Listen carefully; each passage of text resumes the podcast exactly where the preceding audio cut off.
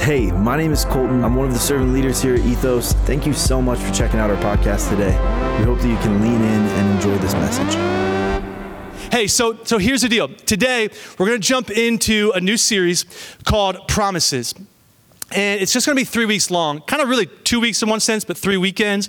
We're going to conclude on Easter weekend, of course, in two weeks, with a message entitled The Promise of God. We're going to talk about Come on, what do you talk about on Easter? Talk about the greatest promise of all time, and that is the life, death, and resurrection of Jesus. And everybody said, Amen. Come on, somebody. It's going to be a great weekend. I, I, love Easter. Christmas and Easter, we just celebrate Jesus in the most obvious of ways, and, uh, and it's so much, so much fun. And so hopefully you can uh, um, hang out with us that day and invite your friends as well. And as Andrew said, we're doing two services at 9.30 and 11. But today, I want to jump into uh, a message message entitled Promise Making. Next week, we're going to talk about promise keeping. Today, we're talking about promise making.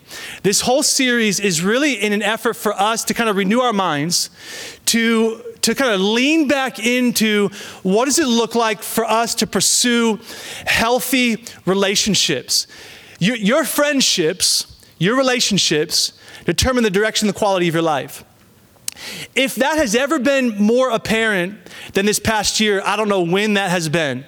We have recognized probably more than ever over the last 12 months just how critical and how much we really do need each other, how critical our relationships are just to our emotional health, to our mental health, and listen to me, to our spiritual health. Like there's something so beautiful about just gathering together, whether in a Sunday morning setting, in a small group, grabbing coffee with a friend, just talking through some of life's challenges, going back to the scripture to identify the way in which God wants us to walk through those challenges and the ways in which He wants to walk through those challenges. With us, we need relationships. Come on, somebody, right? We need people. We need one another. We need the people on our left and on our right. We were talking this morning in our team rally with all of our servant leaders. We were saying, you know what we don't need? We don't just need chemistry chemistry, we need community. So often what we're looking for is chemistry, but then when we lose the chemistry, we, we kind of we kind of become expelled from that quote unquote community. But what community is, is it's it's not just void of chemistry, because you can have chemistry and community. You can have both of them. That's kind of that's kind of the sweet spot right there. But but community is where we make an intentional effort to say, hey, I'm going to engage in healthy relationships, even when it's not convenient, even when it's not easy, even if we have some different nuances as far as the way that we believe, the way that we vote, the way that we even maybe live our lives in some ways, but I'm going to dig into community. And so over the next couple weeks, I want us to renew our minds once again to identifying what does healthy relationships look like. And specifically today, we're going to identify four promises, okay? Four promises that I'm asking that we would lean into and make in in our own personal relationships. Let's pray one more time this morning. Heavenly Father, we thank you for these moments that we have to come together and to uh, just be with, with one another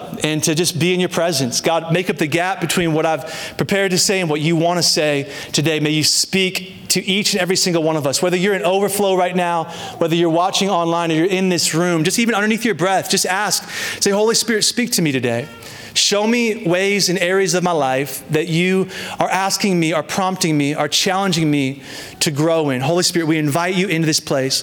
And Father, we just pray against all the racism all across our nation. God, specifically what took place in Atlanta this, this past week with, with our Asian brothers and sisters. And God, we just come against that right now.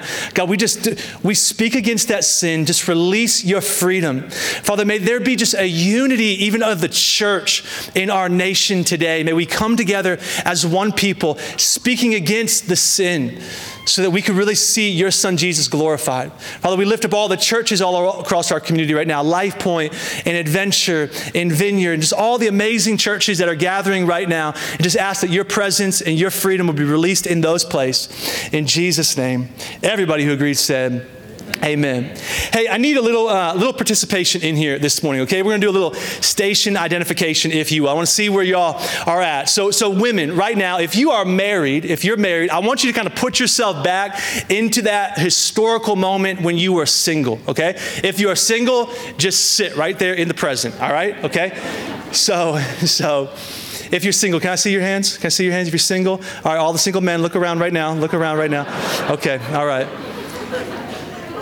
If you're watching online, we can zoom out there and we can ask them to do that again. Just kidding, we won't do that. But, But, but, but women, do you remember the day, do you remember the time when you were younger and, and you, were, you were dreaming about that perfect guy?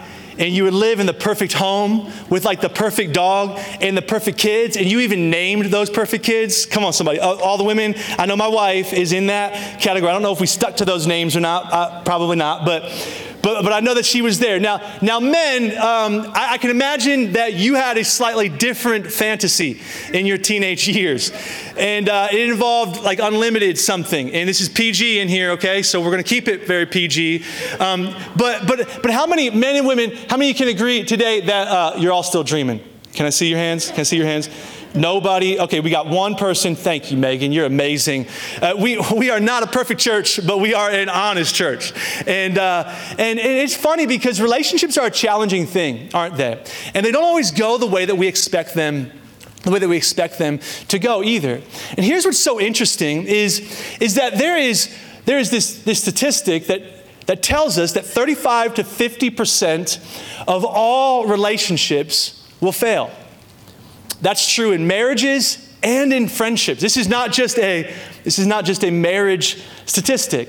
In fact, what's interesting is that this statistic does not it is not telling us what relationships we no longer have because we've changed jobs or because we've changed schools or because we've because we've moved from the neighborhood that we once moved in. No, no, this is this is in reference to the relationships that fail because of an offense, that fail because um, we just chose to walk away because we no longer again had chemistry with that individual and we just we just decided we're going to we're going to kind of abandon that relationship. And and we're just kind of all okay with it too. Like like we know that this is true and yet we understand the importance of relationships and yet at the same time we just kind of accept this to be the reality of our lives. But here's what's interesting is that if i told you today that when you leave you're going to go eat lunch and there was a 35% chance that there was rat poison in your meal, you would say, you know what, today I think I'm fasting. I feel really spiritual.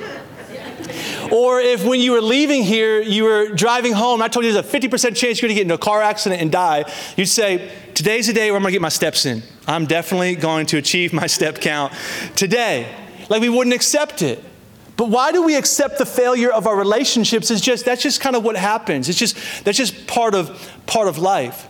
Before we go any further today, we need to, we need to kind of lay some ground rules, okay? There's two ground rules that I want us to identify in our own lives and kind of lay out in our own lives so that we can really make this a series and make this some talks today where in next week and the following week where we say, you know, I'm not just going to let this kind of go in one ear and out the other, but I'm committed to developing healthy community because I know that's what God wants from me.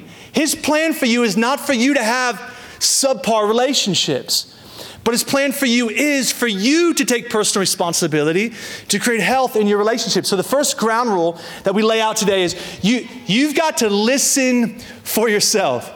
Okay? The propensity of all of humanity is to kind of nudge your neighbor when a point comes up that you think this is for you wife. Okay, so so Mike Hill in the back, you cannot elbow Rach today. Okay, I'm calling out Mike because he's my guy, and uh, and I can picture him saying that one's for you. Jordan's talking to you right now.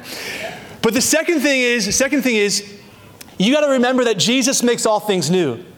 He he is the author and the finisher of our faith through grace. In other words, when we hear something today, and my prayer is that you do, because I know that I have as I've been preparing for this talk and for this series, is that there's going to be a moment where you're going to feel like I failed and I, and I can't make it up. And I, and I can't, there's no second chance. Listen, that's condemnation from the devil. God does not condemn you, God convicts you. The difference is condemnation causes us to hide in shame. It causes us to run from the presence of God. It causes us to run from the conviction of God. But what conviction does, conviction is so beautiful. It does something within us. It says, I'm going to give you the grace to, to overcome the area where, yes, you have failed, and you need to recognize that failure. I'm going to help you move forward. So we got to remember that Jesus makes all things new. So we're going to begin today. We're going to begin in this series. And I'm going to just give you the next 15 to 18 minutes. We're going to begin today in Song of Solomon, chapter 8. Okay, now this is Song of Solomon. Before there were 50 Shades of Grey, there was Song of Solomon, okay? So for all of you who maybe you're a little bit newer to church, you're not sure you think about God, and you're like, I think God's boring, read Song of Solomon, all right? And you can be like, okay. okay, God, I'll, I'll take some of that in my marriage someday, right? And so, so Song of Solomon, chapter 8, very last chapter, Solomon is writing here, and he says this statement, it's so beautiful. He says to his lover, he, he says to this romantic relationship, his bride, he says, Place me like a seal over your heart. Place me like a seal over your heart. He, what he's doing is he's solidifying and he's sealing his relationship, this romantic relationship. But we're going to notice here in just a moment, it applies to our friendships as well. He said, I, I want to be a promise to you. I want to I want to make a promise to you. I looked up this word promise, and in the, in the, in the, the, the original Latin word for promise is this word prometere. Now, this makes me sound incredibly smart, and all I did was use Google. and I have no idea if I'm even pronouncing it right either. So, all the doctors in the room who have studied this are like, you're not, and you're not smart, so stop trying. But, which I, I, I, I accept. But it's this, it's this word that literally, when broken down, pro means forward, and mater means to send. In other words, a promise is something that we send into the future. In fact, I want to define promise like this it's a declaration I make now that will be needed in the future. So, in other words, I don't need it now because I feel like loving you. I don't need it now because I like you. I don't, I don't need it now because we're getting along. So, what a promise does is it's something that we send in the future. Think of it literally as something like for tomorrow. We're kind of throwing this frisbee, if you will. That's the image that I had in my head when I was studying this out. We're throwing it into the future, and at some point, our relationships are going to require that we pick up that promise. And we remember the promise that we made when things aren't always easy. In fact, C.S. Lewis, he, he had this quote he says, The promise made when I am in love and because I am in love, to be true to the beloved as long as I live, commits me to being true even if I cease to be in love. A promise must be about things that I can do, about actions. No one can promise to go on feeling in a certain way. How beautiful is that? We can't promise that I'm always going to feel like loving you. What I can do is to promise that I'm always going to act in a loving way. Because listen to me, actions lead, feelings follow. If nothing else, you could write that down. Actions lead, and your feelings, they're going to follow. So again, I want to identify four promises that we can make today. And I want to, I want to, I want us to, to look at these from Genesis chapter 2. In the book of beginnings, the second chapter, we go all the way back to the very first relationship in the scripture. Whenever you're studying the Bible, biblical study, there's something called the law of first mention. And it, it, basically just identifies that whenever we're trying to identify, like, what does this mean? Go back to the first time that it was mentioned in the scripture, and there's a precedent, there's a pattern that begins to play out in all the other areas of the scripture. And in Genesis chapter 2, verse 24, God is referencing Adam and Eve here, but again, it applies to all of our friendships as well. And he says, That's why a man leaves his father and mother, and he's united, or some translations use that whole leave and cleave. Some of you have grown up around church. And then he's united to his wife, and they become one. Everybody say one. And they become one flesh. Adam and his wife were both naked, and they felt no shame. The first thing that I want us to identify, the first promise that I want us to identify here from Genesis chapter 2, is where he references that a man leaves. And, and so the first thing I want us to identify here is the, the first relationally healthy promise is the promise of priority. That, that in order to have healthy relationships, we have to properly prioritize our relationships. We got to put them in their right place. And in, in the case of a marriage, we have, to, we have to step away from our mom and dad, right? That doesn't mean that you never speak to them again. That's not what this term leave is implying. But rather, we're prioritizing our relationships in a slightly different way from where we used to prioritize them. Pastor Chris Hodges pastors a great church down in Alabama. He says Christianity isn't simply a belief system, it's a priority system. It's about God, where are you at in this relationship? I heard an old Southern preacher say one time if, if, if God ain't first on your list, He ain't even on your list. That's the best Southern accent I got.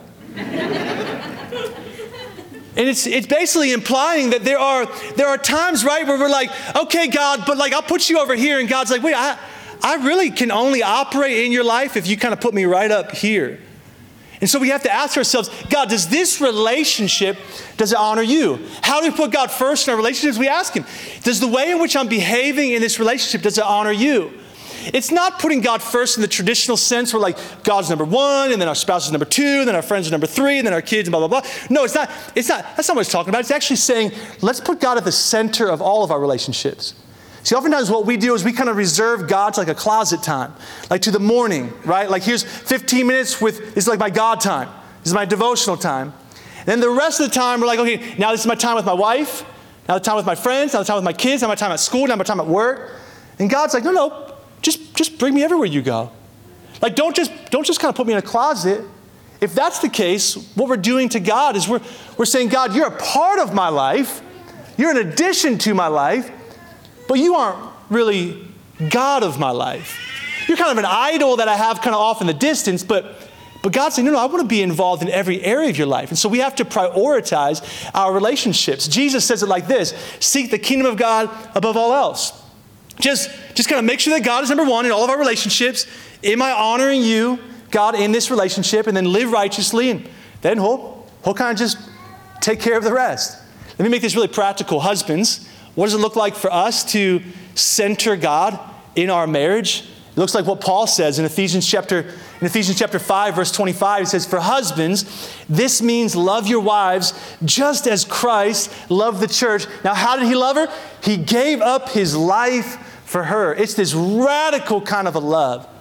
Men, listen, I don't get this right. My wife could come up here right now and she could tell you like 10 times this past week where Jordan did not love me the way that Ephesians chapter 5 instructs me, instructs him to love me. Like she, she could rattle off at least a half a dozen moments in the last probably 72 hours alone. But, but the point is that, men, listen, if we're going to put God at the center and in the proper priority of our lives, then we have to love our wife first before we expect her to honor us, which is often the scripture that men go to. Oh, Bible says honor your husband. Yeah, but the Bible says that you should love her like willing to give your life up for her. And men are the initiators, women, they, they respond to the way in which we, to the way in which we, we serve them. And so this is the promise that we're making for our first, for our first promise of priority. We're saying this. I promise that God will be at the center of my relationships. If you're taking notes, I want you to write this down. First relationally healthy promise is to make the promise a priority, and we're saying, I'm going to promise that God is going to be at the center of my relationships. Now let's go to let's go to uh, point number two. I'm going to skip over that one for a moment. Let's go to point number two. The second relationally healthy promise is the promise of pursuit. We We've got to make this promise. In the future, there's going to be times in our relationships we don't feel like pursuing our friends. We don't feel like pursuing our spouse. We just kind of want to throw in the towel. So we got to make this promise. I'm, I'm promising to pursue. The scripture says in Genesis 2 that we leave and then we join. So, so we kind of prioritize our relationships and then we pursue the, the right relationships in the right in the right order. Proverbs 14, 23 says, All hard work brings a profit, but mere talk, it just leads to poverty. In other words, relationships take a lot of hard work. And if we want the benefit and the fruit of what God designed for us to experience in our relationships, we have to be willing to pursue, to do the hard work. So here's the promise we're making for our second point I promise I will continue to pursue you you can fill in that blank with you, whoever. I promise to pursue you, friend. I promise to pursue you, child. I promise to pursue you, parent. I promise to pursue you, spouse. I promise to pursue you even when it's inconvenient, even when I have to wear masks, even when I have to do it virtually, even when we disagree politically.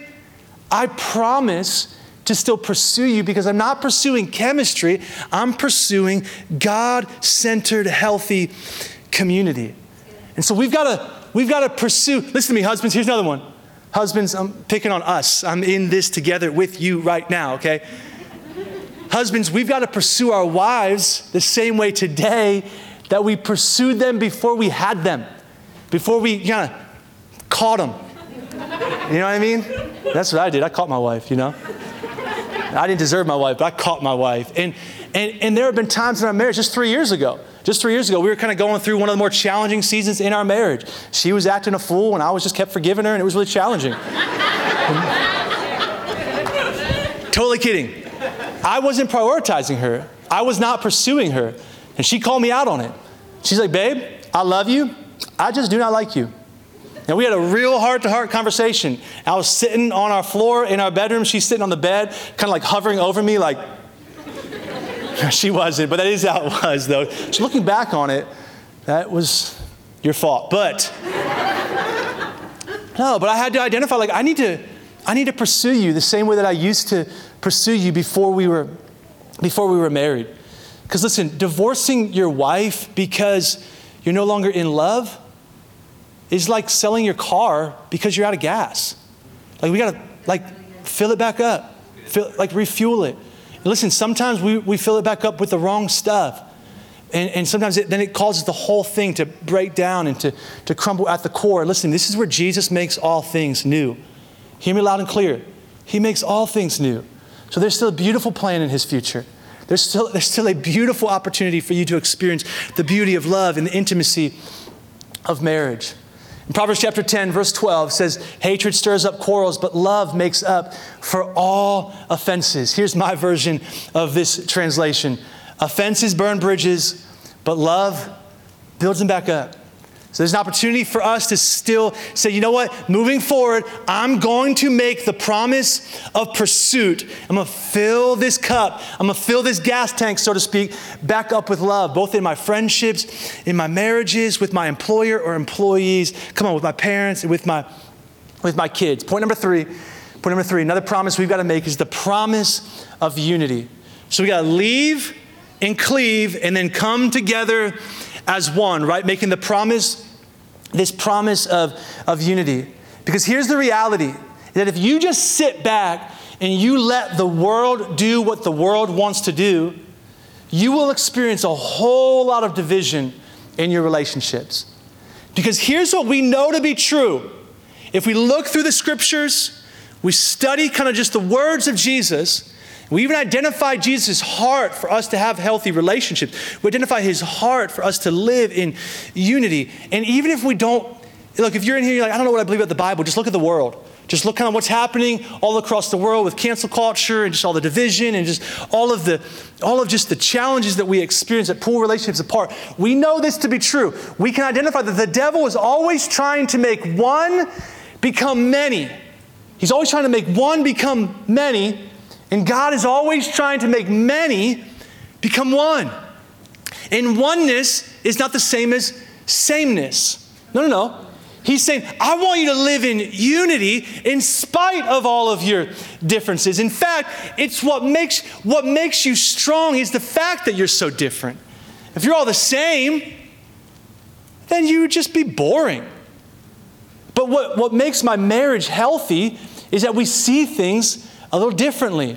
And iron sharpens iron, the proverb says. And you know what iron does when it hits up against each other? It creates some sparks. And so we've got to recognize the need that we have within one another to pursue to pursue unity.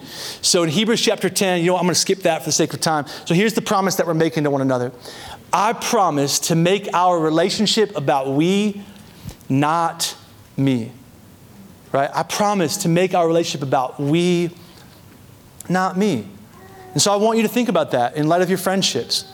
I want you to think about, about that in light of, in light of your marriage, in light of the way in which you interact with your coworkers. I'm gonna make this about we, not just what's best for me. Have you ever noticed that we do that kind of instinctively? That our natural propensity is to just vote the way that we think best benefits me, to make decisions that best benefit me even if we know it's going to be a detriment to others. But if it benefits me, then I feel better about it. But what God is saying is, no, no, I want us to promise. I'm going to throw, again, we're throwing you in the future because maybe we don't need it right now.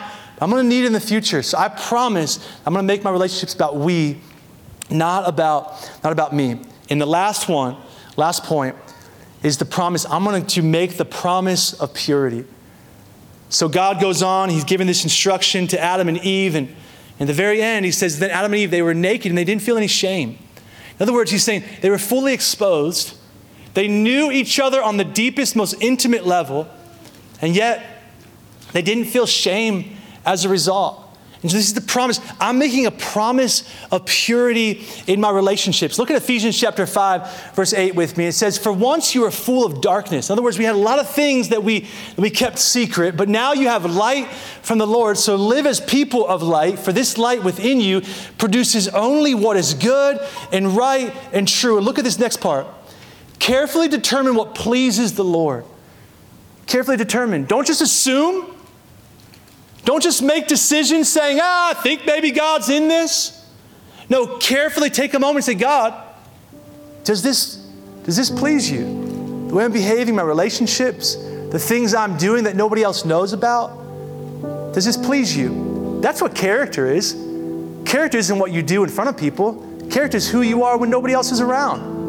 So we got to carefully discern and ask the Lord, does this please you? Take no part in the worthless deeds of evil and darkness. Instead, come on, somebody. Instead, we got to expose them. Come on, there is a there's a beauty in exposing our weaknesses. I said it earlier, but but we're never going to be a perfect church. In fact, listen to me, listen to me. If you're newer in here today and you're kind of checking us out for the first time and you heard that we were gathered, maybe you checked us out online at one point over the last year or so, and you're just kind of feeling things out, and we're so glad that you're here. But, but I would always encourage you to, to always give any church like at least a month or two, kind of feel it out for a while, kick some tires, ask some questions, see kind of what they're, see kind of what the people are all about. Just ask some people around you. Don't just come to me because I'm going to tell you the best in the things I love, right? Because I'm biased about it. So come to others too. But listen to me, listen to me, listen to me. The point isn't that you get involved at Ethos. The point isn't that you stay at Ethos. The point is you get connected to some life giving community in our city. There's a lot of them. We got some amazing, I, I, meet with pastors all the time all across our city. We got some amazing pastors in the city who love people, who love the kingdom. They're about the kingdom and not just their own little castle, not just about just their church, you know what I mean? And so if you're ever wondering, hey, Jordan, I don't think ethos is for me, but like, can you help me identify another church that may be? I would love to do that. I will personally connect you in text message to some other guys at other churches so that you can find a community that you can dig your deep, you can dig your roots deep down into so that we can expose the stuff in our life that God wants us to expose so that we can experience the promise of purity in its fullest sense. Here, here's my prayer for small groups. Here's our hope for small groups at Ethos. Our greatest hope is that someone gets to know the real you. Small groups aren't just about playing ball together. They're not just about playing cards together. They're not just they're not even just about studying the Bible together. They are about somebody discovering and knowing the real you and you discovering and knowing the real them. Because that's when community is most beautiful. In Proverbs chapter 28, verse 13, it says, People who conceal their sins, they just they can't prosper. Like they just can't. But if they confess and turn from them, man, that's when we receive the beautiful mercy of Jesus Christ. So, pastor out west in California, he's written much about relationships. He says secrecy is the enemy of intimacy. It's the enemy of intimacy. So here's the promise we make to each other in closing, right here. I promise to confide in you, not hide from you. And if you don't have those types of relationships, pursue them. Don't wait. Come on, this is ground rules we laid out. This is for you, not for the person next to you. I'm just waiting for somebody to pursue me. No, no, no. You want healthy relationships, you got to pursue the relationship. You got to you got to get involved in a group. You got to join a team. This isn't some shameless plug to get people plugged into ethos. No, no, no. I'm telling you, the healthiest part of our church is not Sunday morning. The healthiest part of our church is when you get into smaller settings and you realize, wow, there's a lot of people who care deeply about me. There's a lot of people who I can unashamedly just be real with. You know the real heroes? The real heroes of this past 12 months? It's our small group leaders. They're the real heroes. The ones who have been consistently just creating a space for people to belong, for people to say, hey, we're, gonna, we're, we're making community a priority. Those are the real heroes. Richard Foster, somebody who has written so much about just spiritual disciplines and spiritual health. His book, Celebration of Discipline, I think is one of the greatest books for any follower of Jesus to read. But he says, But if we know that the people of God are first a fellowship of sinners, come on, not, not just a fellowship of saints, we are a fellowship of sinners. We are free to hear the unconditional call of God's love and to confess our needs openly before our brothers and sisters. We know we are not alone in our sin. The fear and pride that cling to us like barnacles cling to others also. We are sinners together. In acts of mutual confession, we release the power that heals. This is beautiful. Our humanity is no longer denied, but that's then when it's transformed. So listen to me, church. This is my last point, this is the last thing I'm saying. In order for our relationships to work, we gotta let the one who design, who designed them define them. Come on, we gotta lean into God. What do you say about my relationships? Because clearly, what I've said about relationships just doesn't work. Clearly, the world and the advice that they're giving us about my relationships, it just doesn't work. So I'm gonna let the one who designed them from the beginning to begin with, I'm gonna let him define my relationships.